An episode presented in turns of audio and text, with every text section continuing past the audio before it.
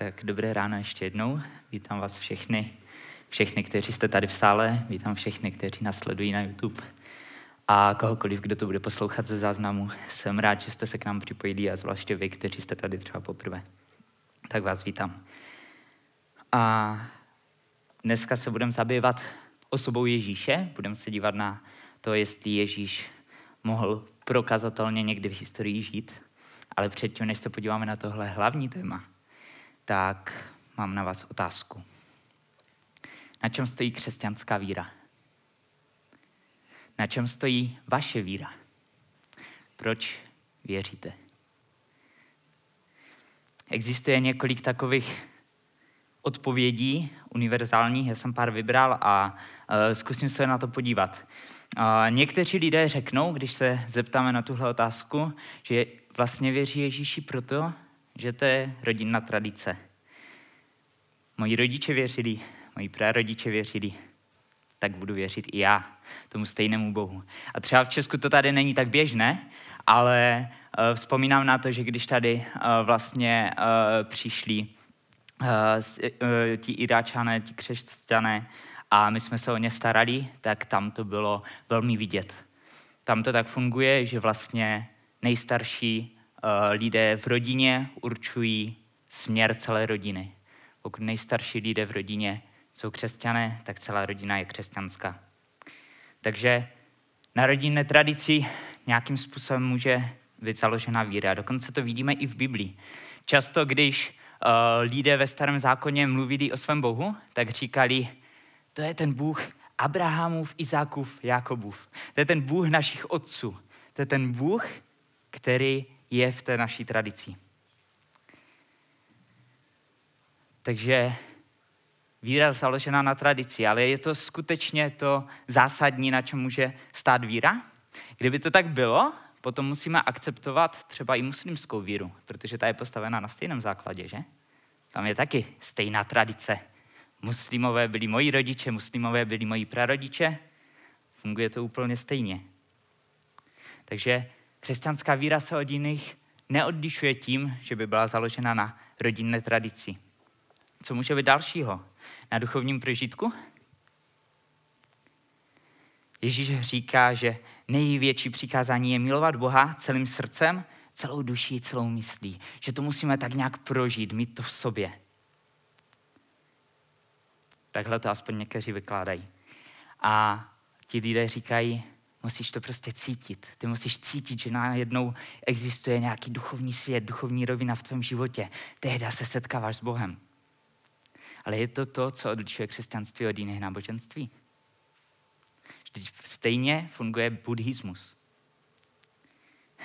Buddha říká, že neexistuje nějaká autorita, která by vám mohla něco říct, neexistují nějací duchovní vůdci, že není správné poslouchat tyhle lidi, že vnitřním prožitím každý sám musí dojít k tomu, čemu vlastně bude věřit. Křesťanská víra se tímhle neodlišuje. Tak na čem je postavená? Na logice? Kdo mě zná, tak ví, že logika je pro mě ve víře velmi důležitá. Aby ty věci dávaly smysl. Pokud věci nedávají smysl, tak je něco špatně. A Ježíš uh, a, a Filip s Pavlem v Novém zákoně, když mluví o Ježíši, tak to dokazují argumenty. Je napsané, že byli před soudem a začali, otevřeli prostě uh, starý zákon, židovskou Tóru a začali těm židům tam vysvětlovat. Tady to je napsané tak, znamená to tohle. Logickými argumenty dokazovali, kdo je Ježíš. A lidé, kteří jejich víra stojí na logice, tak říkají, musí to dávat smysl. Hlavně to musí dávat smysl. Jenomže úplně na stejném základě je postaven ateismus. Ateismus přece víra nedává smysl. Přece to tak není. Musíme se podívat na zákony, na to, jak věda funguje, na to, co je dokazatelné, prokazatelné. Bůh přece není takhle prokazatelný. Takže pokud bychom chtěli stavět svou víru na logice, musíme uznat, že ateisti jsou na tom úplně stejně. No nebo můžeme stavět svoji víru na zázracích. Na tom, že jsme viděli, že Bůh nějakým způsobem zasáhl do našeho života nebo do života našich blízkých. A když učedníci mluvili o Bohu, Bůh potvrzoval jejich slova činěním znamení a zázraku. Ti lidé, kteří prožili nějaký zázrak, na tom stojí jejich víra, tak říkají, musíš prožít nebo vidět nebo aspoň slyšet o nějakém uh, zázraku, o situaci, kdy Bůh jedná. Jenomže potom musíme respektovat všechny ostatní náboženství, které jsou založeny na nějakých nadpřirozených zjeveních, na nějakých nadpřirozených jevech. Takže ani v tomhle křesťanství není úplně jedinečné. Na čem teda stojí křesťanství? Když půjdeme úplně do jádra, tak se no, můžeme podívat na jednoho z nejdůležitějších lidí v prvním století v křesťanství. Je to apoštol Pavel. Tento apoštol ve svých debatách mluví často o tradici. On právě taky často cituje, to byl Bůh našich otců, Bůh Abrahamův, Izákův, Jakobův. A velmi často na svých cestách se řídil podle duchovních prožitků. Najednou pocitil, že by někam neměl chodit, tak šel jinam. Argumentoval logickými argumenty. Ve debatách měl navrh. A velmi rád zmiňoval zázrak, který byl u jeho obrácení.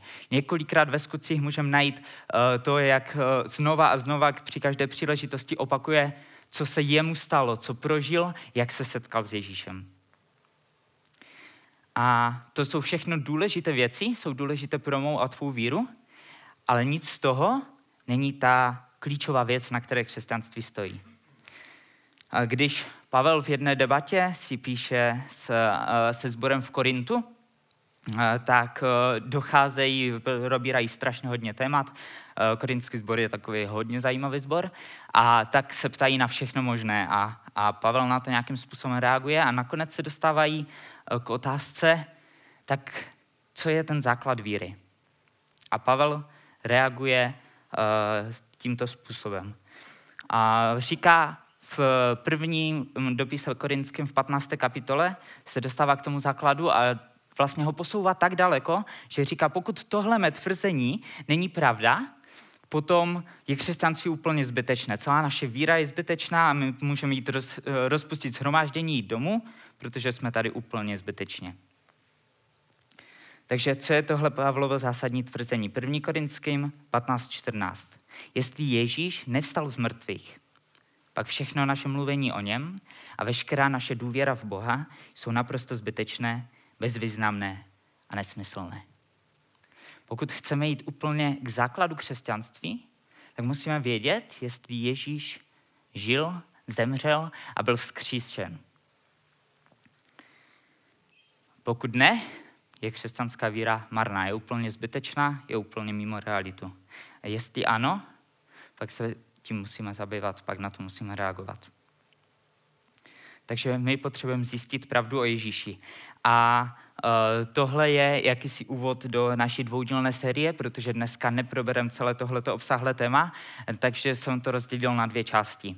Dneska se podíváme čistě na osobu historického Ježíše. Nebudeme se zabývat otázkami víry, nebudeme se zabývat tím, jestli Ježíš dělal zázraky a podobnými věcmi, Budeme se zabývat čistě tím, jestli osoba Ježíše je v historii nějakým způsobem prokazatelná nebo není. Samozřejmě správní křesťané řeknou, teď to je přece jasné, teď to máme napsané v Biblii, jak můžeš o něčem takovém pochybovat. A pokud o tom kážou někteří uh, kazatele, tak většinou to vypadá, uh, to vypadá nějak tak. Ježíš je ta nejdokázatnější postava v, Bibli- eh, v historii. Ježíš je eh, prokazatelnější než třeba Napoleon, nebo Julius Caesar, nebo král Autur, podle toho, koho si zapamatovali ze základky z dějepisu. A dokonce o něm píše slavný uh, historik Josefův Flavius, takže je to úplně jasné. A navíc nesmíme zapomenout na to, že náš letopočet se přece počítá od narození Krista, nedávalo by smysl, aby Ježíš vůbec neexistoval. Tak to jsou nespochybnitelné důkazy, že? Nebo taky ne. Takže dneska se podíváme pořádně na to, jestli Ježíš skutečně existoval, jestli existují skutečné důkazy. Jednou z motivací, abych kázal na tohleto téma, bylo video od Patrika Kořenáře na, na YouTube. To je člověk, který je schopný zjistit, ověřit informace a dát je dohromady. A skvělé jsou jeho eh, videa ohledně eh, pověsti o Bermudském trojuhelníku nebo o chemtrails, a nebo v poslední roce vydává videa eh, o covidu a očkování. Je to člověk, který umí pracovat s informacemi, umí předat vlastně ten výsledek a vždycky dokáže zhodnotit, které zdroje jsou věrohodné a které ne. Tenhle člověk vydal video o Ježíši. Ježíš jako historická osoba existovala.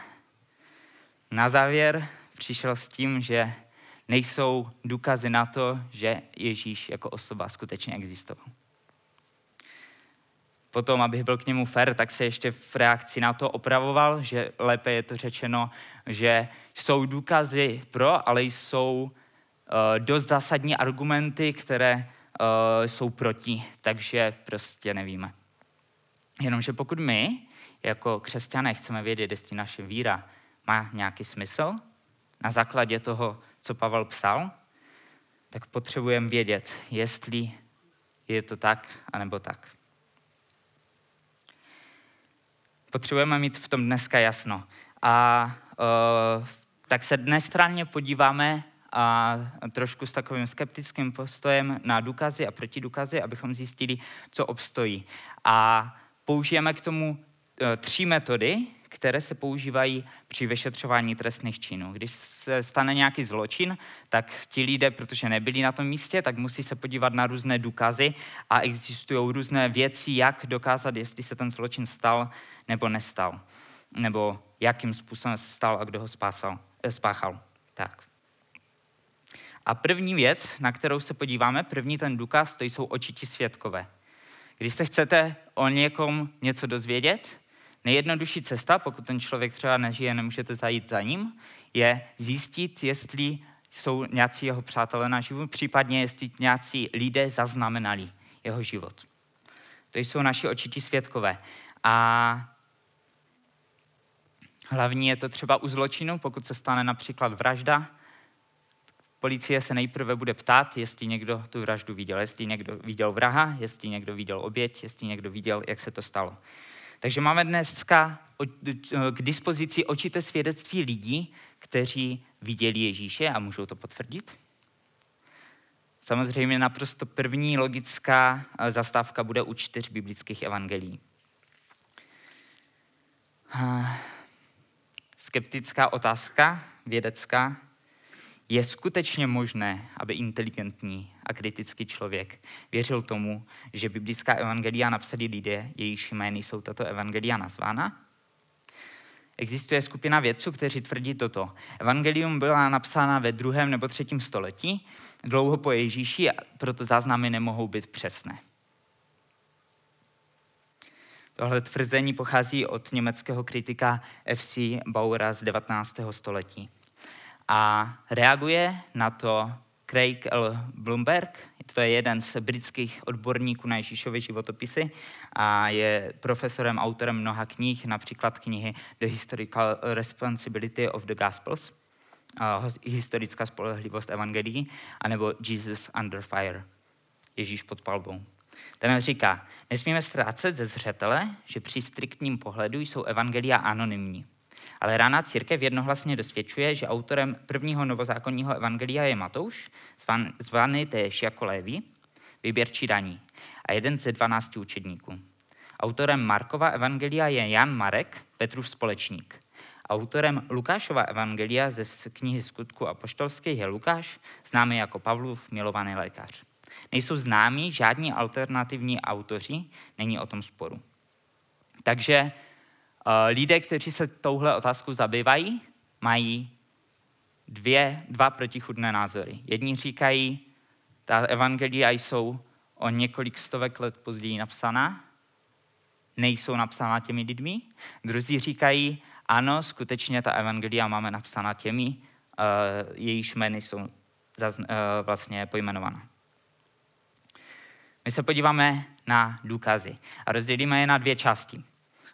Prvně se budeme zabývat otázkou, jestli byly evangelia skutečně napsány těmi lidmi, to znamená, jestli byly napsány v té době, jestli vůbec jsou tak staré, aby je mohli napsat ti lidé v prvním století.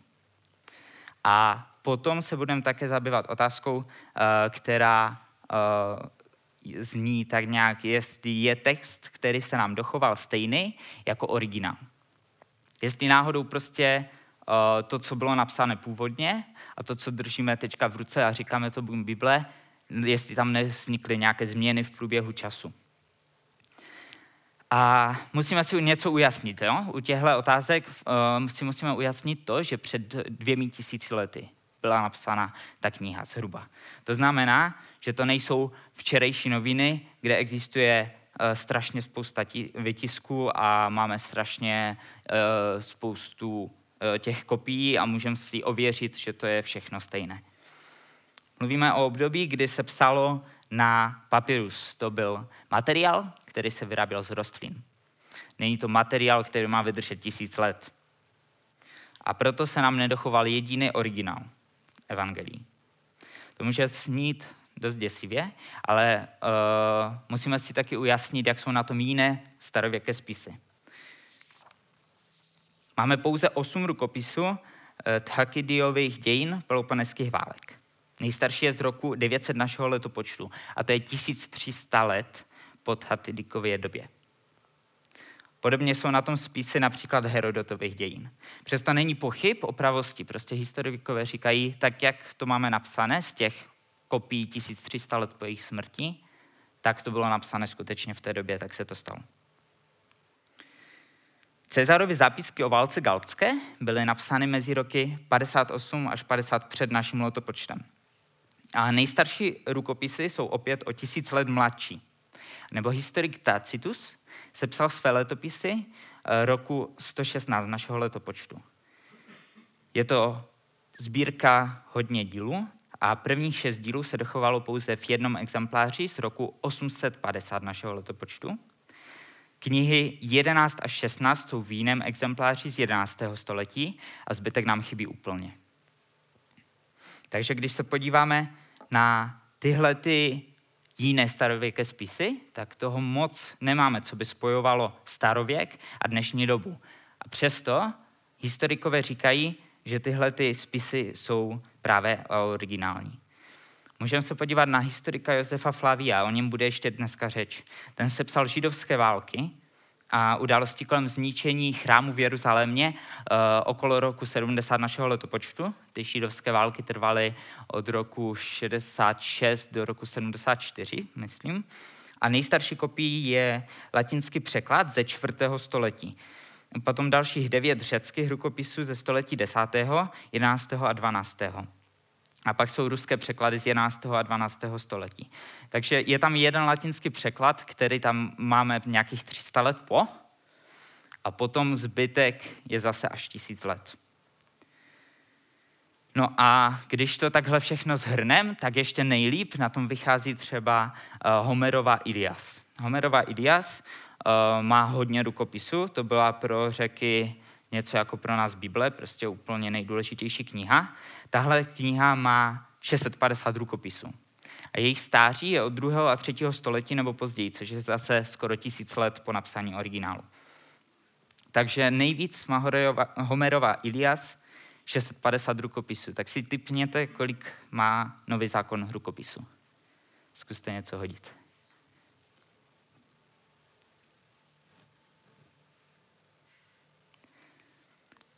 Jenom, jenom v řečtině, v originálu, v jakém byla zapsána, má 5664 rukopisů. A pokud spočítáme všechny překlady, do kterých byla přeložena, tak se dostáváme na číslo 24 tisíc rukopisů.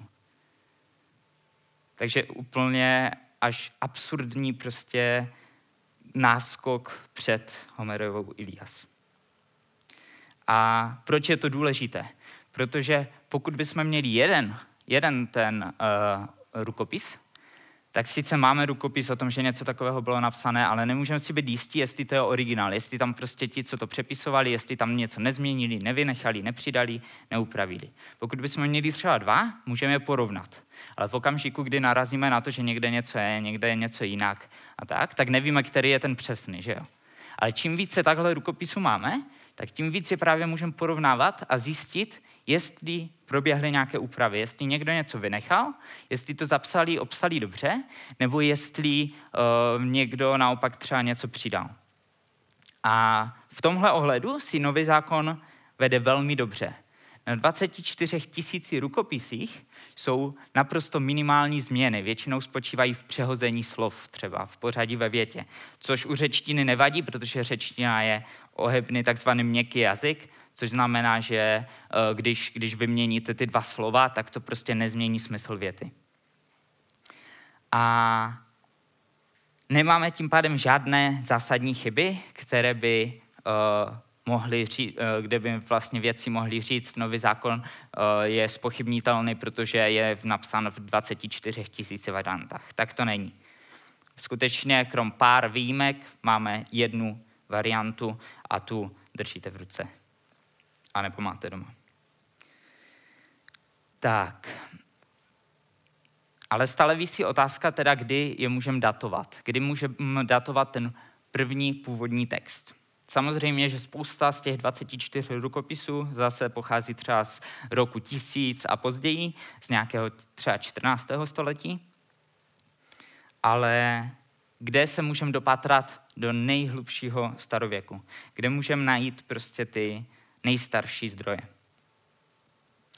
A existuje názor, že Evangelia byla napsána ve třetím století. Ten názor mluví o tom, že tam vlastně Konstantin Veliký eh, jako první císař, eh, Řím, eh, římský císař, zlegalizoval křesťanství, podporoval ho a v roce 313 vydal nějaký dekret, který vlastně považoval nebo umožnil křesťanům být křesťany oficiálně. A vzniká tak oficiální církev, která samozřejmě potřebuje nějaké, nějaké podklady, něco, na čem by se mohla opřít. A tak v tu dobu údajně byla sepsána Bible proto, aby vlastně tahle ta nová církev, která vzniká v tom třetím století oficiálně, se měla o co opřít. Jenomže po velmi krátkém zkoumání tady tahle ta věc tady tahle ta myšlenka nemůže obstát. My se podíváme jenom na ty nejstarší rukopisy. Začneme u Sinajského kodexu, ten je z roku 325 až 360. Tohle je první kompletní nový zákon v jedné knize, myslím, že by tam měla být i nějaká, uh, nějaký obrázek u toho. Uh, a jo, tohle je ono. Je to první kompletní nový zákon, obsahuje i pár uh, knih nebo pár úseků ze Starého zákona, obsahuje i nějaké uh, deuterokanonické knihy Starého zákona, například tam jsou žalmy 152 až 157, ale ten nový zákon, ten, který my máme, ten je úplně kompletní, tak jak ho máme. A půjdeme dál do minulosti. Existuje papyrus a oni se vždycky označovali čísle, vlastně písmenem P a zatím nějakým číslem. Takže papyrus P 137, to je uh, část Markova evangelia, přesně tak. Uh, to je jeden kousek a je vlastně z obou stran vždycky popsaný tak jako uh, normální knížka, takže sice to vypadá jako, že tam nic moc z toho nevyčtete, ale pro historiky to má velkou cenu. Oni tam dokáží vyčíst ty jednotlivé dané uh, vlastně písmena a uh, protože ty uh, texty, když byly nějakým způsobem na, rozvržené na té stránce a přepisovaly se, tak se přepisovaly stejně. To znamená, že se může potom porovnávat, kam ten úsek patří vlastně v té Biblii. A zjistilo se, že to je Markovo evangelium. No a tenhle ten uh, fragment uh, vlastně pochází někdy z roku 150 až 250.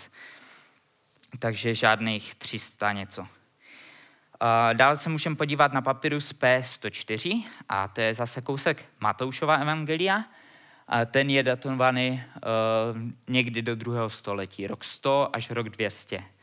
To může snít jako, že prostě nevíme, kdy byl napsaný, bylo to je 100 let, strašná doba, ale pořád mluvíme o roku uh, před dvěmi tisíci lety, takže je to pořád jako celkem přesně umístěné. A pak máme důležitý uh, papyrus, jo, ještě tady je papyrus P90, to je z Janova Evangelia opět z druhého století, tak to je další kousek, zase Janovo Evangelium. A uh, máme tady vlastně ještě jeden kousek Janova Evangelia a ten je uh, obecně považovaný za nejstarší papyrus. Uh, je to papyrus P52, který zaznamenává úryvky Janova Evangelia, konkrétně to je soud s Ježíšem z 18. kapitoly, verše 31 až 34 a z druhé strany 37 až 38. A byl nalezený v Egyptě, datovan do roku 110 až 125. A když někdo chce být hodně skeptický, tak říká 100 až 150. Ale už jsme prostě v první půlce druhého století. C.H. Roberts a Sir Frederick eh, Kenyon nebo Sir Harold Bell a ještě další učenci, to jsou všechno jména, které něco znamenají, co se týká archeologie a zabývání se tady těmi starými věcmi, tak eh, potvrzují, že to v té době bylo, že to prostě nejde datovat později než do roku 150. A je dokonce eh, Adolf Deismann, to je učenec, který mluví o tom, že to je pravděpodobně z doby císaře Hadriana 117 až 138, ale že to může být ještě dokonce z doby císaře Trajana, a tam už jsme na přelomu století, rok 98 našeho letopočtu až rok 117. Takže tohle je velmi důležitý kousek, je to zase z jedné a z druhé strany a má to velikost zhruba kreditní karty. Možná trošku větší. A Uh, ještě je jeden velmi zajímavý papyrus, to je magdalský papyrus uh, označený P64. Jsou to tři fragmenty, které se každý je jinde vystavený, každý byl jiným způsobem objevený, ale patří vlastně k sobě do jednoho, eh, do jednoho evangelia. A o těchto těch fragmentech vznikla celá kniha. Jmenuje se Eyewitness to Jesus, Ježíšův očitý svědek, a v češtině a e, je, jsou autory Matthew D. Encora a Carson Tide. Tito lidé e, vlastně zkoumali e, tady tyhle ty kousky, které byly někde zakopané, jakože když, když je někdo našel, tak je dali vědcům a věci je zastrčili, že jo, další kousek někdy ze třetího století, tak, tak leželi hodně dlouho prostě někde zastrčené, ale právě ten Carson Tide je znova proskoumal a zjistil, že eh, to jsou eh, vlastně eh, kousky, které musíme datovat do mnohem dřívější doby, pravděpodobně do prvního století. A v té knížce se například dočteme o tom fragmentu, který je v Paříži.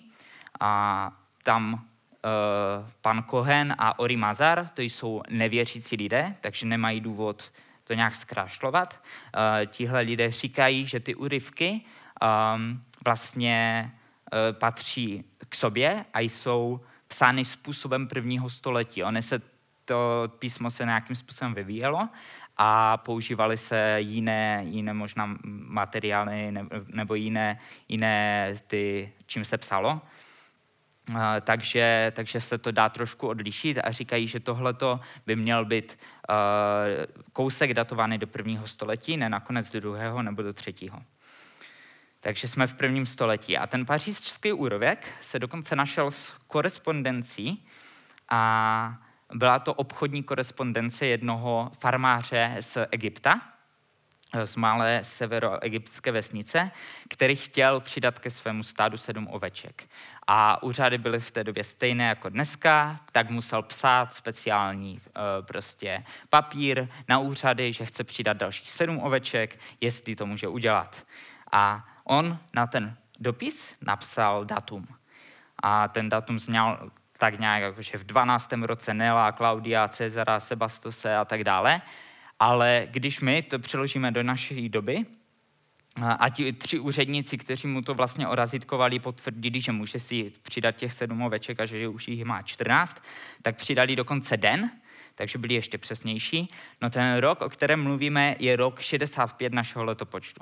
V té době už byla kopie tady vlastně Matoušova evangelia v Egyptě.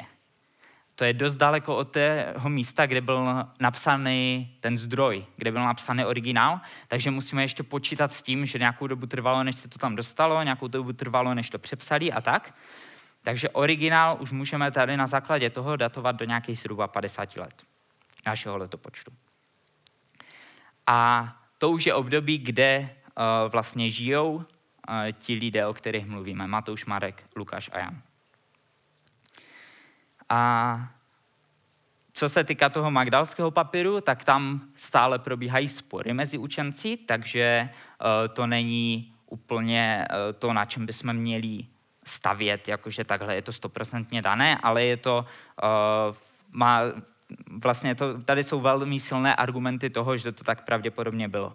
No a každopádně pořád máme ten papyrus uh, P52, který měl to Janovo evangelium a tam byly ty, taky ty staré uh, fragmenty uh, z přelomu století, z uh, roku 110 až 125. Takže jinými slovy, už jsme se dostali a pořád to jsou kopie, takže vždycky originál musel být napsán ještě minimálně nějaký třeba rok nebo dva a to úplně minimálně, oni se tak dlouho jako ty knihy přepisovaly. Že? Takže, takže on musel být napsán ještě dříve, aby se dostal na ta místa, aby se napsala ta kopie a tak. A můžeme se teda podívat ještě na Lukášovo evangelium, protože Lukášovo evangelium má sice trošku pozdější ty fragmenty, někdy z eh, přelomu druhého třetího století, ale kniha skutku je historicky tak doložená díky archeologii, o tom ještě budeme mluvit, že ji nejde datovat do druhého století. Tak to učenci jako používali dlouhou dobu. A byl uh, Sir William Ramsay, to byl velmi dobrý archeolog, je považován za jednoho z nejvýznamnějších archeologů všech dob a byl přesvědčen, že kniha skutku apoštolských vznikla v polovině druhého století. Proto nemůže být opravdovým záznamem toho, eh, co bylo v prvním století. Nemůže být prostě úplně reálna. A tenhle sir William Ramsey eh, proto při svém výzkumu dějin Malé Azie si nového zákonu nevšímal ale při bádání ho to donutilo se zabývat tím Lukášovým spisem, nebo těmi spisy, protože napsal, eh, jako první díl napsal své evangelium a potom napsal knihu skutku. On se tím zabýval a zjistil, že Lukáš je puntičkářsky přesný v historických detailech. Nakonec eh, prohlásil, a tam máme citaci od něho, že Lukáš je prvotřídní historik. Tento autor by měl být řazen mezi nejlepší historiky. Tohle to prohlásil Sir William Ramsey a nakonec řekl, že je přesvědčený o tom, že skutky apoštolské musí pocházet z poloviny století prvního a ne z druhého století. A můžeme ještě debatovat dál ze skutku apoštolských, kde je největší vlastně téma, nebo největší ten příběh je o Pavlovi, protože s ním právě Lukáš chodil, a tak e, my se tam nedozvíme konec apoštola Pavla. To, že apoštol Pavel byl popraven na římské silnici, a někdy v roce 62 se dozvíme z jiných zdrojů, ale ne ze skutku apoštolských. A proto je uh, vlastně velmi pravděpodobné, že Lukášovo evangelium a skutky apoštolské hlavně byly napsány před tímhletím rokem, před rokem 62 našeho letopočtu, protože jinak by tam zapsal něco o smrti uh, toho nejdůležitějšího člověka vlastně té knihy. A pokud druhý díl je napsaný před rokem 62, tak skutky, eh, tak, eh, tak eh, evangelium Lukáše musíme datovat ještě dříve. A mluvíme tady tím pádem o nějakém roce maximálně 60 a to už je menší než 30 letý rozdíl, protože Ježíš byl ukřižován pravděpodobně v roce 33 našeho letopočtu. A když John A.T. Robinson toto téma zkoumal, tak v knize Reading the New Testament uh, představoval uh, před, předatování nového, redating, pardon, redating the New Testament, uh, předatování nového zákona, píše radikální názor. Celý nový zákon byl podle něj zapsaný před rokem 70, protože v tom roce byl uh, dobyt Jeruzalém, byl zničen chrám a to, je, to byla pro Židy jako tak šílená událost, že se o tom psalo úplně všude všechno. A v Biblii nemáme o tom jediný záznam. To znamená, je velmi pravděpodobné, že pokud by bylo cokoliv napsané až po roce 70, už by ti autoři věděli o, tomhle, eh, o téhle události, tak to tam napíšou. A na závěr teda nějaké citace od Frederika Kenyona, to, byl, eh, to je bývalý ředitel Britského muzea a je autorem díla eh, The Paleography of Greek Papyry, to jsou paleografie řeckých papírů, paleografie je ta věda, která se tím zabývá. A on byl ředitelem toho muzea, takže o tom dost ví. A jeho citáty e, zní. V žádném jiném případě není interval mezi dobou sepsání díla a jeho nejstarším dochovaným rukopisem tak krátký, jako je tomu u Nového zákona. A druhý, v současnosti byly odstraněny jakékoliv důvody pro pochybnosti o tom, že nám byly biblické texty předány ve své původní a nezměněné podobě. Takže ono říká, že žádný, uh, žádný jiný uh, v, nějaký zdroj uh, ze starého uh, ze starověku není tak krátký ten interval mezi sepsáním originálem a nejstarším dochovaným uh, nějakým úryvkem nebo rukopisem. Eh, když uh, už jsem o tom mluvil vlastně, že tam jsou často roky uh, tisíc let třeba nebo takhle. A ještě zajímavé je to, že uh, když zkoumali, jak rychle může vzniknout legenda o nějakém člověku, jak rychle se může zdeformovat ten jeho příběh, tak zjistili, že to vychází na nějakých třeba 500 let, kdy záznamy o určitých lidech prostě 500 let stále jsou jako správně a až po pěti, pětistech letech, v dalších pětistech letech začínají vznikat nějaké fámy a začíná se to celé jakoby uh, měnit, přidávat se tam nějaké názory a takhle. Ale 500 let jsou lidé schopni udržet uh, stejný a původní text, než se to celé jakoby zpřehází. To znamená, když by chtěl někdo tvrdit, že uh, ty eh, záznamy o Ježíši byly prostě napsány ve druhém století a je už to jako hodně dlouho na to, aby eh, to bylo přesné, tak takhle to nefunguje. Prostě tě, tuhle tu dobu je eh, schopný ten autor vlastně bez změn zaznamenat. Není to tak velká doba, aby stihly tyhle ty změny nějaké zásadní proběhnout. Takže biblické texty máme dochované tak, jak byly napsané. A ještě se podíváme teda na důkazy o autorství evangelií. Už víme, že jsme v té době, kde máme být, už víme, že máme dost těchto těch uh, rukopisů uh, na to, aby to nebylo nezměněné. Ale podíváme se na to, kdo teda tvrdí, že to napsali ti autoři, protože jak jsme slyšeli, tak ty evangelia sami o sobě podepsány nejsou. Jo? Ti lidé tam nenapsali autor Matouš ty evangelia jsou anonymní. Takže prvním nejstarším svědectvím je svědectví eh, Papias Hierapolis kolem roku 125.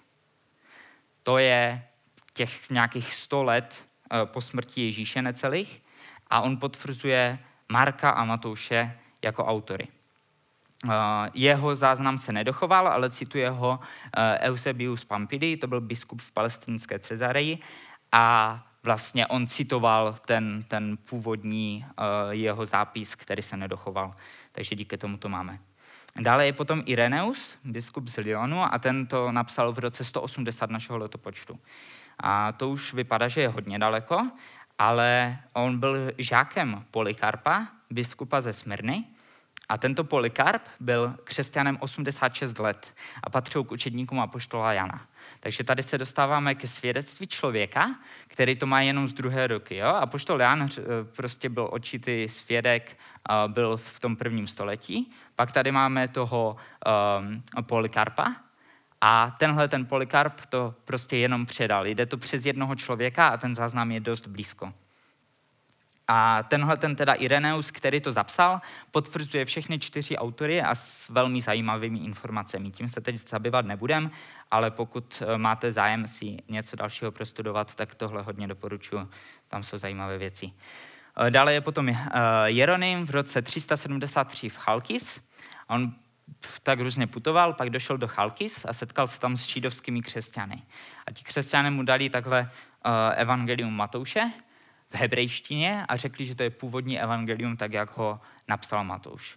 A souhlasí to ještě s dalšími zdroji, které vlastně tvrdí, že Matoušovo evangelium bylo původně Matoušem zapsáno v hebrejštině, ne v řečtině, tak jak je jako běžně se říká, ale potom ho sám Matouš a i přepsal pro že jakoby širší křesťanskou veřejnost do řečtiny.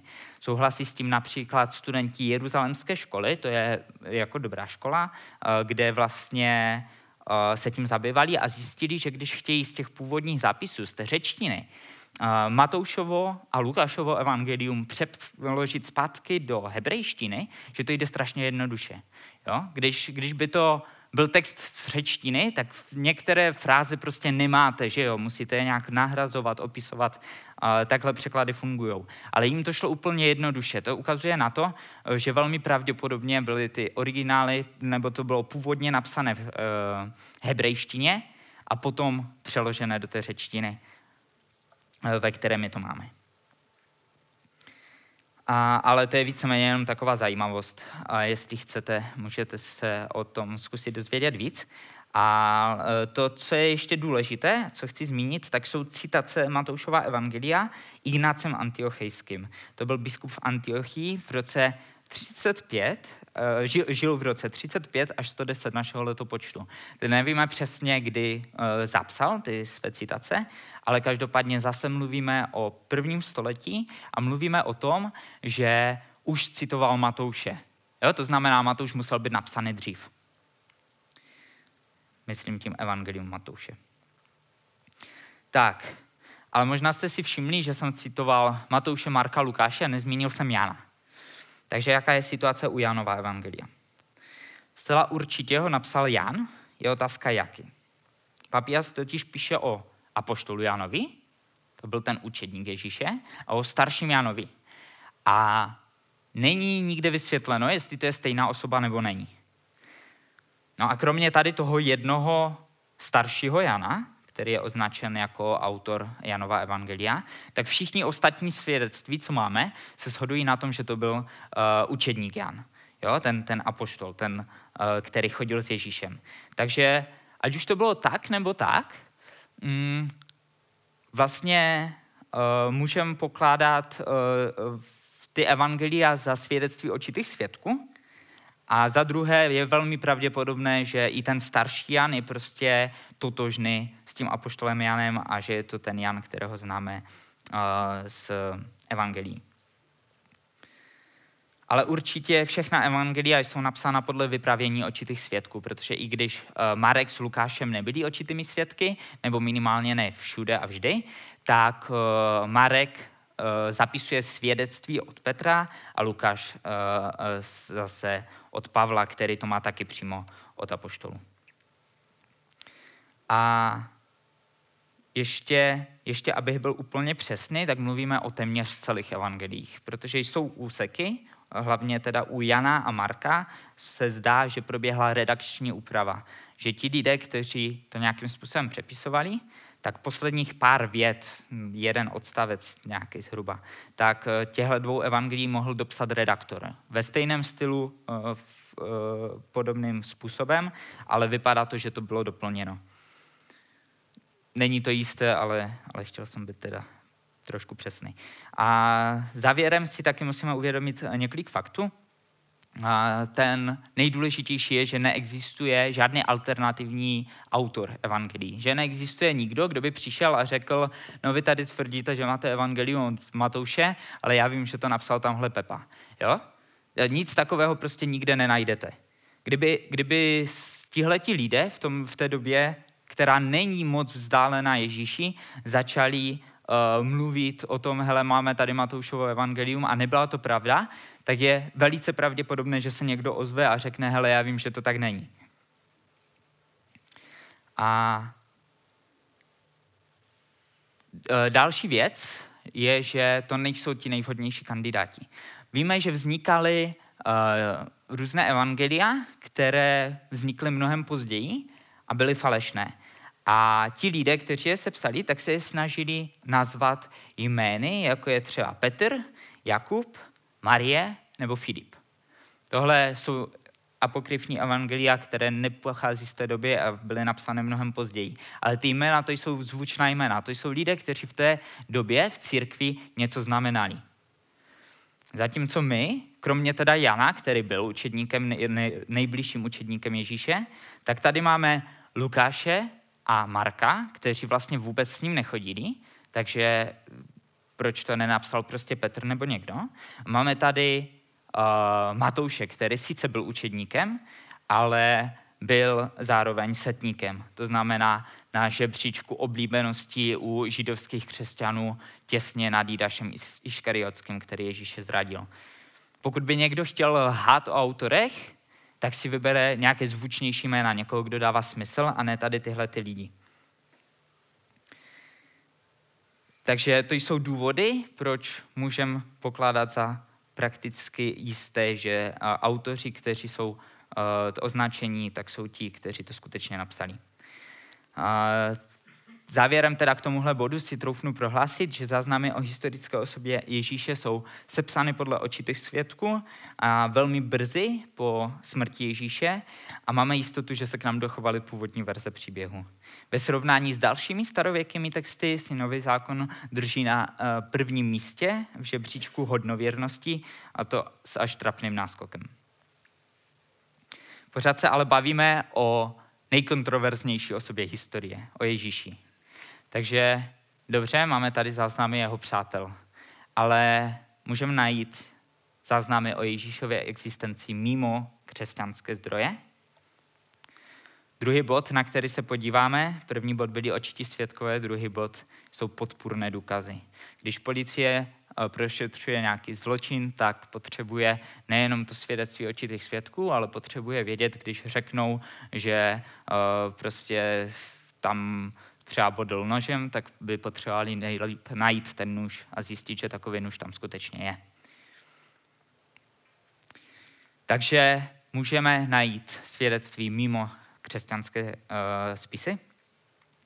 Musíme si uvědomit zase několik věcí. V té době historikové uh, z největší části popisovali významné věci. Popisovali politické události, vládce, krále, císaře, bitvy, oficiální náboženství a představitele uh, hlavních filozofických hnutí. V době, o které mluvíme, ale Ježíš a jeho učedníci nepatří do žádné z těchto kategorií. Takže ano, zmínky máme, ale neočekávejte jich velkou spoustu, protože Ježíš byl ve své době pro široký svět nezajímavou osobou. A Edwin M. Jamuchaj, to je, teď upřímně nevím, jestli, jestli Japonec nebo tam někde prostě z východu pochází, ale studoval v Americe a, a je to americký nějaký jako odborník na tyhle ty věci a je odborník na starověk a autor několika knih o archeologii. A v, prohlásil toto. V celku jsou evangelia vynikajícím zdrojem. Jsou vlastně nejspolehlivějším, nejúplnějším a nejdůvěryhodnějším zdrojem informací o Ježíši Kristu. Vedlejší zdroje skutečně nepřináší mnoho dalších podrobností. Jsou ale užitečné jako podporné důkazy. A s tímto pohledem se my na ty podporné důkazy podíváme. Jako první se podíváme konečně teda na záznam židovského historika Josefa Flávia. Josefus Flavius to byl žid narozený eh, v roce 37 našeho letopočtu a sepsal důležité historické spisy na konci století. Eh, takže jeho případné zprávy o Ježíši jsou zase velmi blízko Ježíšovu životu. Mě, mezi Židy tento historik není příliš oblíbený, protože když uh, byl vlastně obléhán uh, v, v roce, no on právě nebyl v Jeruzalémě, tam bylo více měst, ale nemám to tu zapsané, no je to jedno. Uh, byl, byl prostě někde obléhán, tak on se vzdal a potom obhajoval Římany. A takže uh, si zachránil takhle jakoby život. A proto není u Židů příliš oblíbený, ale uh, za to je mnohem oblíbenější u křesťanů z důvodu jeho zápisku. A k těm teďka přejdeme. A potvrzuje nebo vyvrací teda biblické záznamy. Ve svém díle starožitností popisuje, jak nejvyšší kněz Ananiáš využil smrti římského správce Festa, o něm je taky zmínka v Novém zákoně, a, a aby mohl zavraždit, a teď je, uh, jsou ty jména, které tam zmiňuje, Jakuba, bratra Ježíše, kterému říkali Kristus, a několik dalších. Jo, to je v židovských starožitnostech od Josefa Flavia. A tady zmiňuje Jakuba jako bratra Ježíše, což souhlasí s novozákonními záznamy. A tím pádem někdo takový měl existovat. Josefus tak, Josefus tak potvrzuje hned několik postav Nového zákona, kromě Jakuba a Ježíše, tam zmiňuje Festa a Ananiáše. To jsou, pokud znáte Biblii, pro vás známá jména. A dále můžeme říct jeden jeho citát a ten je velice, velice zajímavý a nejvíc kontroverzní. Jo? Tam je napsáno, v té době žil Ježíš, moudrý člověk, pokud ho, tak, pokud ho vůbec můžeme nazývat člověkem, protože způsobil překvapivé události a byl učitelem těch, kteří ochotně přijímají pravdu. Získal na svou stranu mnoho židů a mnoho řeků. On byl Kristus. Když Pilát vyslechl obvinění vznesená proti němu z úst nejvyšše postavených mezi námi a odsoudil ho k smrti ukřižováním, ti, kteří si ho již předtím zamilovali, se své lásky k němu nevzdali. Třetího dne se jim zjevil skříšený k životu, neboť boží proroci toto i bezpočet dalších podivuhodných věcí o něm předpověděli. A rod křesťanů, který se tak nazývá podle toho jména, do dnešního dne nevymizel. Tohle je zápis, který našli v židovských starožitnostech historici a e, k němu jsme v historii prošli takovými třemi pohledy. Samozřejmě křesťané ho považovali za úžasné svědectví toho, kým Ježíš byl, protože tam prostě e, docela jasně říká i, že Ježíš byl, nebyl jenom člověkem, že byl Bohem.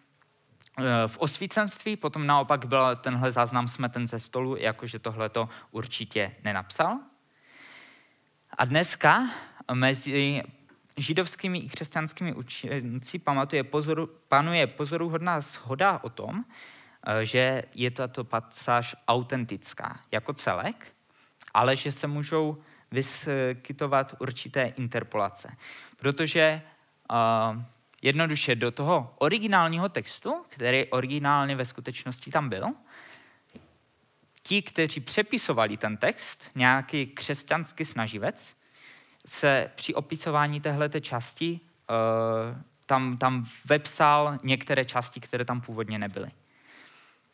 Uh, můžeme se na to konkrétně podívat. Třeba ta první věta. Jo? Máme tam moudrý člověk a je to Ježíš. To není úplně běžně používaný obrat co se týká Ježíše, eh, když o něm mluví křesťané, takže je velmi pravděpodobné, že tohle je od Josefa Flavia zápis.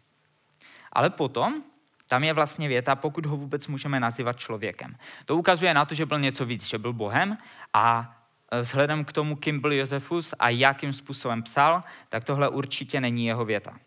A když bychom takhle pokračovali v tom textu, tak můžeme vyřadit tři věty, a když je vyškrkneme, tak to bude vypadat uh, v, uh, trošku zredukovaně. Mělo by to tam zase být přesně takhle.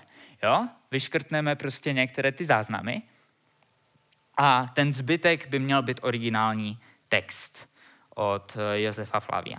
Takže uh, když vyškrtneme to, co dopsali, uh, můžeme vědět, že Josefus Flavius mluvil o Ježíši, který byl moudrým člověkem a způsobil nějaké překvapivé události a byl učitelem lidí. Jo? Můžeme vědět, že získal mnoho řeků, můžeme vědět, že Pilát ho soudil a že ho odsoudil. A že křesťané potom fungovali dál. Dobrá, podíváme se na další zastávku a bude u, u římského historika Tacita. Byl to on, kdo v roce 115 zaznamenal, že císař Nero pronásleduje křesťany jako obětní beránky, aby od sebe odvrátil podezření ze zaležení požáru Říma. A ten, ten v roce 64 zničil obrovskou část Říma a možná jste o tomhle uh, případu něco slyšeli.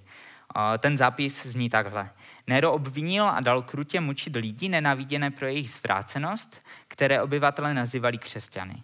Kristus, od něhož má ten název původ, byl za Tiberovy vlády potrestán jedním z našich prokurátorů, ponským Pilátem. Nicméně ta nejzhoubnější pověra, která tím byla na okamžik potlačena, se znovu rozhořela nejen v Judsku, odkud toto zlo vzešlo, ale dokonce i v Římě. Podobně byli nejprve začeni všichni, kteří se k této víně přiznali, poté na základě jejich svědectví byly usvědčeny nesmírné zástupy. Ne však ze žhářství, ale z nenávistí vůči lidstvu. Tohle Tacitus zapsal ve svých análech. A, a jenom tady k tomu hodím poznámku, protože jsem se trošku tímhle tématem zabýval. Křesťané strašně rádi tvrdí, že Nero zapalil Řím, aby mohl vlastně citovat nějakou svoji báseň za, za svět hořícího Říma a potom to hodil na křesťany. Ale tohle to není vůbec doložitelná událost. Je dost nesmysl myslet si, že Nero ten eh, požár založil, protože on té době ani nebyl v Římě a sám přišel o, ohromné množství majetku, které zhořely v tom požáru. Takže tohle to nedává smysl. Kdo to založil, se neví, jak to bylo, se neví, ale jenom, jenom tohle to je docela často v některých kazaních zmiňované, tak ať víte, jak to teda bylo a určitě nebylo. Další, kdo zmiňuje široké rozšíření křesťanů, je Plinius, Plinius mladší. To je římský správce Bytinie v, v severozápadním Turecku a on si dopisuje se svým přítelem Trajanem. A těch dopisů bylo tolik, že z toho stvořili nějaké uh, knihy. No a v roce 111 v tomu Trajanovi píše. Zeptali jsem se, zda jsou křesťané. A když to potvrdili, zopakoval jsem otázku po druhé a po třetí, společně s varováním ohledně trestu, který je čeká. Pokud se na svém přesvědčení trvalí, dali jsem je odvést k popravě, neboť, ať už je povaha jejich vyznání jakákoliv, jsem přesvědčen, že jejich tvrdohlavost a neotřesitelná umíněnost by neměla zůstat bez trestu. Rovněž prohlašovali, že veškeré jeho provině, jejich provinění nebo pochybení spočívá pouze v tom, že se pravidelně ve stanovený den scházejí před úsvitem a střídavě odříkávají verše na počest Kristu jako nějakému bohu. A zároveň se zavazují přísahou. Nevšak ke zločinům, ale k tomu, že se budou zdržovat krádeží a cizoložstva. To mě vedlo k rozhodnutí, že je tím důležitější dozvědět se pravdu mučením dvou otrokyň, které nazývali diakonkami. Nenašel jsem však nic, než jakýsi degenerovaný, leč široce rozpracovaný kult. Plinius mladší, dopisy 1096. Eh, tohle je záznam, který je důležitý v tom, že už můžete poznat podle způsobu toho, jak to psal, tak nebyl křesťanům příliš nakloněn. A přesto eh, tento člověk zmiňuje křesťany jako rozšířenou nějakou, eh, nějaký kult, jak to nazývá. A, a zmiňuje tam i Krista, kterému slouží. No a ještě nám zbyl poslední zdroj uh, mimo Biblii a tím je židovský Talmud. Uh, to je obsáhlý židovský komentář uh, k Tóře a dalším spisům, což je vlastně náš starý zákon. A tam se židovští učenci rozepisují, o, komentují vlastně tyhle ty biblické texty, ale zároveň se tam vyjadřují i k dobovým tématům. A Talmud nemá ve zvyku se rozepisovat o hereticích, čímž pro Židy Ježíš samozřejmě byl, takže uh, tam toho není moc, ale několik záznamů Ježíše najdeme a důležité je, že Ježíše jako historickou osobu, a tím se dneska zabýváme, nespochybňuje, ale naopak ji potvrzuje. Píše, že byl synem Marie a římského vojáka, to ukazuje na zvláštní situaci kolem Ježíšova narození. A podle Talmudu Ježíš praktikuje magii a popravuje odsouzen k smrti. Kromě toho potvrzuje, že byl učitelem a měl učedníky. Zmiňuje pět uh, učedníků, které známe. A to je všechno, co máme z mimo biblických zdrojů z té nejranější doby. Uh, je důležité to opět porovnat s tím, jak si vedou další uh, zakladatelé takových hnutí. Například Zaratušovy gáty z roku 1000 před naším letopočtem, které jsou taky pokládány za autentické. A byly napsány, ty materiály, které máme, byly někdy až po třetím století sepsány. Buddha žil v 6. století před naším letopočtem, jeho životopis byl sepsán až v prvním století, takže opět několik století eh, rozdíl. Nebo Mohamed, ten žil v letech 570 až 632 našeho letopočtu, ale jeho biografie jsou sepsány 767 našeho letopočtu, to je 135 let po jeho smrti. Takže eh, v tomhle směru jsou opět eh, záznamy o Ježíši jedinečné. A pokud úplně vynecháme Biblii, tak víme o Ježíši, že byl židovský učitel s učedníky, mnozí lidé věřili, že dělá nadpřirozené věci, byl zavržen židovskými vůdci jako heretik, byl odsouzen a zabit ponským Pilátem za vlády císaře Tiberia. Jeho následovníci se i přes jeho hanebnou smrt rozšířili i za hranice Palestiny a i v Římě byly velké zástupy lidí věřících, že byl skříšen a že je Bohem. Tak to by byly naše podpůrné důkazy. A poslední bod, na který se dneska podíváme, a vlastně jsme měli očité, eh, očité svědky, to byly ty naše evangelia, měli jsme podpůrné důkazy, to byly jiné zdroje, a teď se podíváme na vědecké důkazy. A co když to je totiž stále jenom příběh, který je sice skutečný z té doby, ale prostě čistě smyšlený. Může archeologie jako věda která nám může nejvíc říct o historii, dokázat něco o Ježíšovi? Nebo dokázat pravdivost těchto evangelií? A důležité je, že vědět, že archeologie nemůže prokázat, zda je nový zákon božím slovem. Pokud vykopávky souhlasí s biblickými záznamy, tak to ukazuje na geografickou a historickou přesnost Bible. A to je to, čím se dneska zabýváme ale není to důkazem o pravdivosti toho, co Ježíš říkal. Jo, tím se budeme zabývat příští týden. Tak, John McRae je známý archeolog a uznávaný odborník na téma archeologie Nového zákona. Asi nejkomplexnějším a střízlivým dílem na toto téma je jeho 432-stránková učebnice Archaeology and the New Testament. A, a jo, a v eh, jednom rozhovoru, v jednom rozhovoru se ho Lee Strobel, který se psal knihu Kauza Christus, a je to kniha, ze které z velké části vycházím, a tak eh, určitě doporučuji k přečtení a můžu klidně půjčit. A tento list Robel se ho ptá, když archeologové prověřují podrobnosti uvedené v novozákonních textech, potvrzují archeologické nálezy evangelijní zprávy nebo je vyvracejí? John McRae odpovídá. Samozřejmě není nejmenších pochyb, že věrohodnost nového zákona potvrzují. Stejně jako se zvýší věrohodnost jakéhokoliv jiného starověkého dokumentu, když při vykopávkách zjistíte, že autor při popisu určitého místa nebo události poskytl přesné informace. Můžeme se podívat prakticky na Lukáše, autora jednoho evangelia a knihy skutku ve svých historických detailech je velmi přesný, až, až putničkářsky přesný a archeologie to neustále potvrzuje. Dokonce je několik případů, kdy byl všeobecný názor, že Lukáš se milí a historikové prostě říkají, takhle to být nemohlo. Ale pak přišly nějaké další nálezy a vykopávky a ty ukázaly přesnost Lukáše a neznalost historiku. Například ve verši v, v, v Evangeliu Lukáše ve verši 3.1 Lukáš píše, že eh, Lizanias byl kolem roku 27 našeho letopočtu tetrarchou Abilény.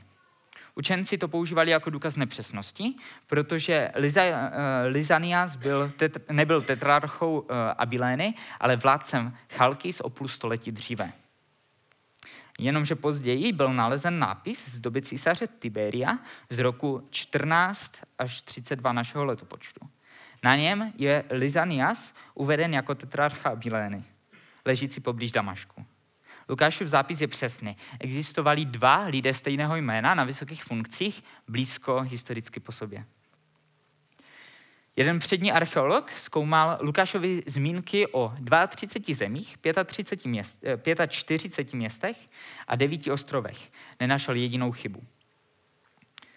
A co je novo evangelium?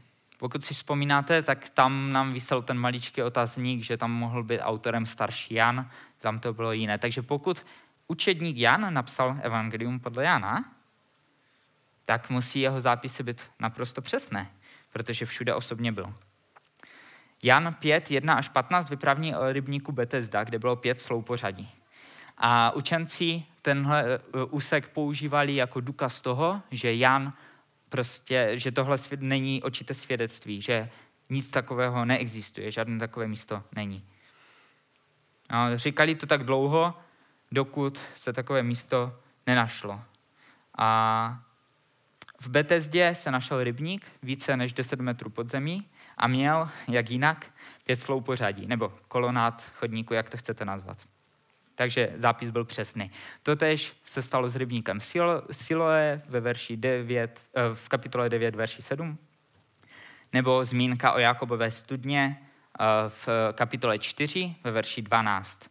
To je ta studna, u které se Ježíš eh, setkal vlastně s,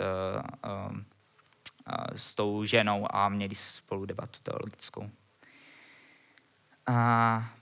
Pak je další místo a to je pravděpodobné místo na dláždění uh, Gabata, blízko Javské brány, kde byl Ježíš souzen Pilátem. Dočteme se o tom v 19. kapitole.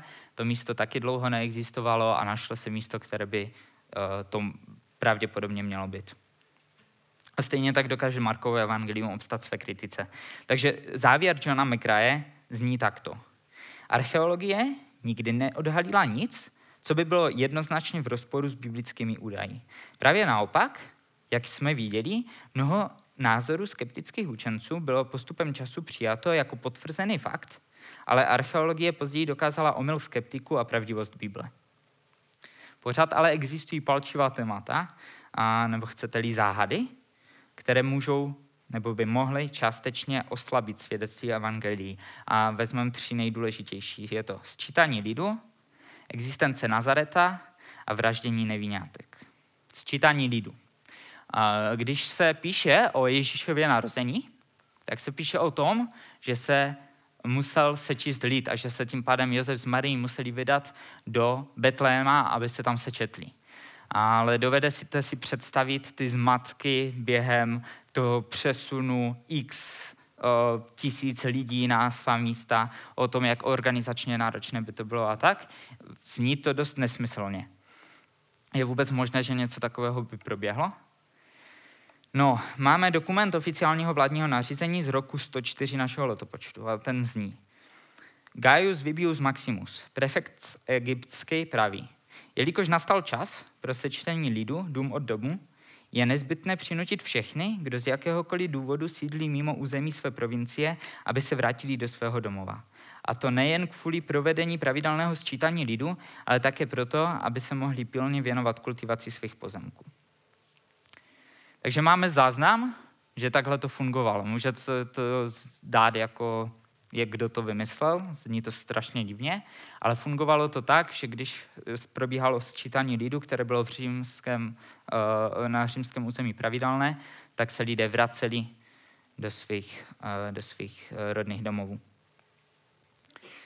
A ještě jedna námitka tady ohledně toho tématu existuje. Lukáš tvrdí, že proběhlo v době to sčítání, kdy Syrii spravoval Quirinius za vlády císaře Eh, za vlády ne císaře, ale za vlády Heroda Velikého a krále Heroda Velikého.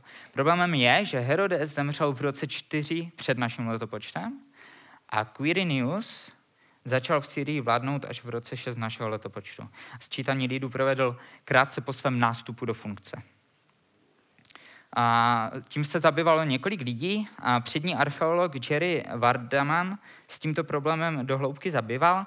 Našel minci se jménem Quirinia, napsaným velmi drobným takzvaným mikrografickým písmem a podle toho byl prokonzulem Syrie a Kilikie od roku 11 před naším letopočtem až do smrti Herody, eh, až, až po, eh, do období po smrti Heroda Velikého. Jsou dvě možné varianty, buď opět byly dvě osoby se stejným jménem, anebo se jednalo o dvě funkční období. A potvrzují to i různé nápisy, které nalezl Sir William Ramsey. Takže uh, tahle ta námitka je uh, opět archeologii vyvrácena, vysvětlena.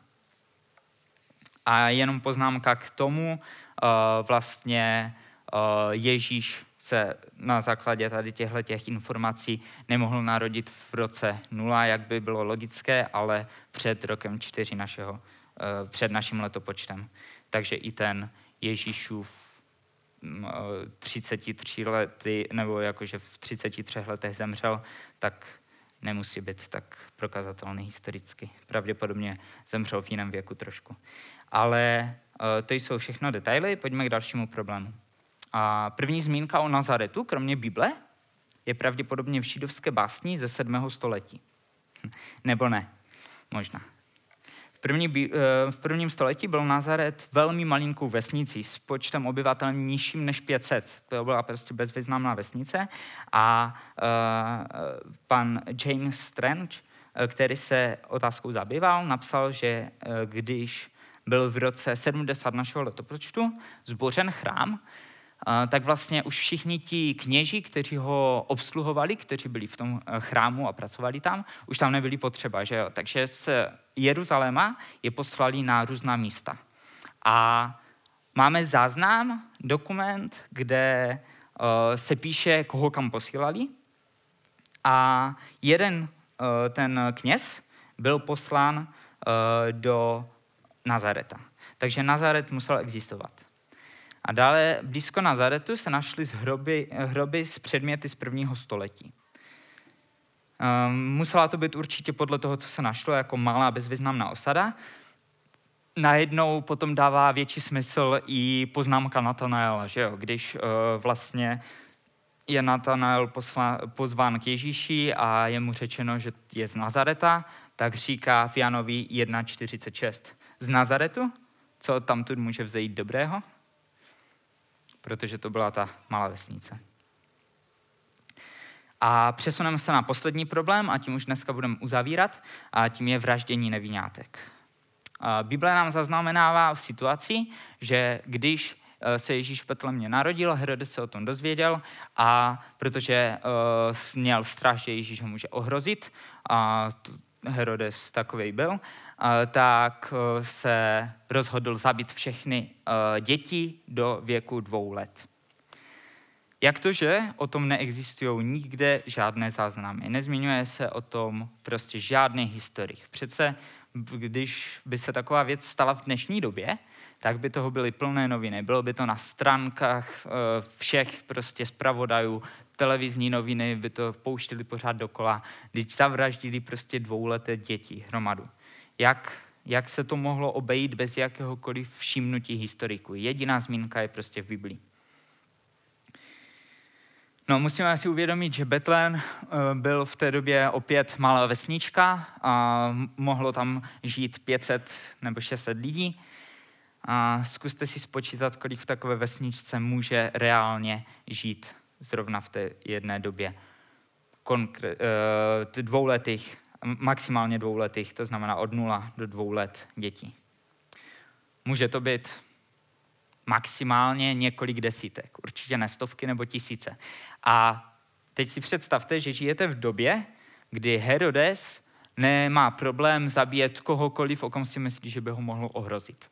Úplně to, to je tam jak na běžícím páse, dokonce vlastně rodinu popravuje a žije s rukama od krve pár dětí zabitých někde v horské vesničce potom není v tomhle kontextu tak výrazná zpráva, aby nutně musela historiky zabývat, eh, zajímat. A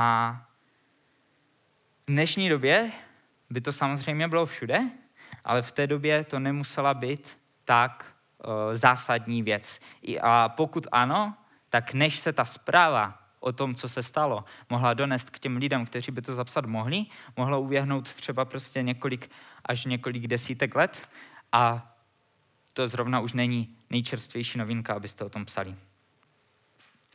Takže ano, můžou to být námitky, které nějakým způsobem uh, nedokážeme třeba na základě důkazu vyvrátit, ale máme nějaké pravděpodobné vysvětlení.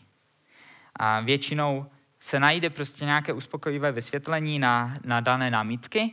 No a pokud ne, tak to nejsou tak zásadní problémy, aby to mohlo eh, vlastně zbořit celou hodnověrnost evangelií, o které jsme tady dneska celou dobu mluvili a která je prostě fakt velmi jasně prokázána.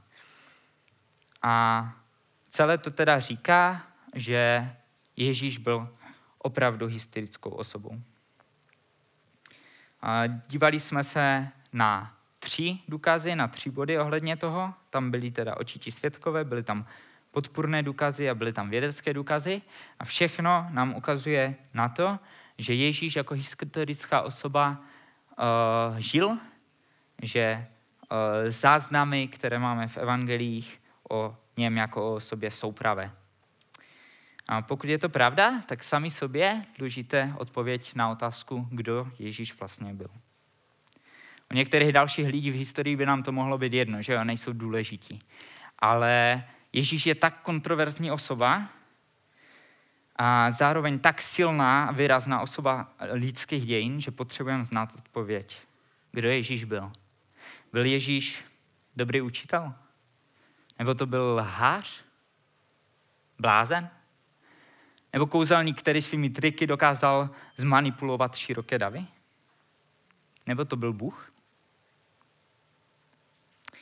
O tom všem se budeme bavit příští týden a podíváme se na dostupná fakta, budeme se dívat uh, skeptickým a pokud možno nezaujatým pohledem na to, jak, uh, kým Ježíš mohl být.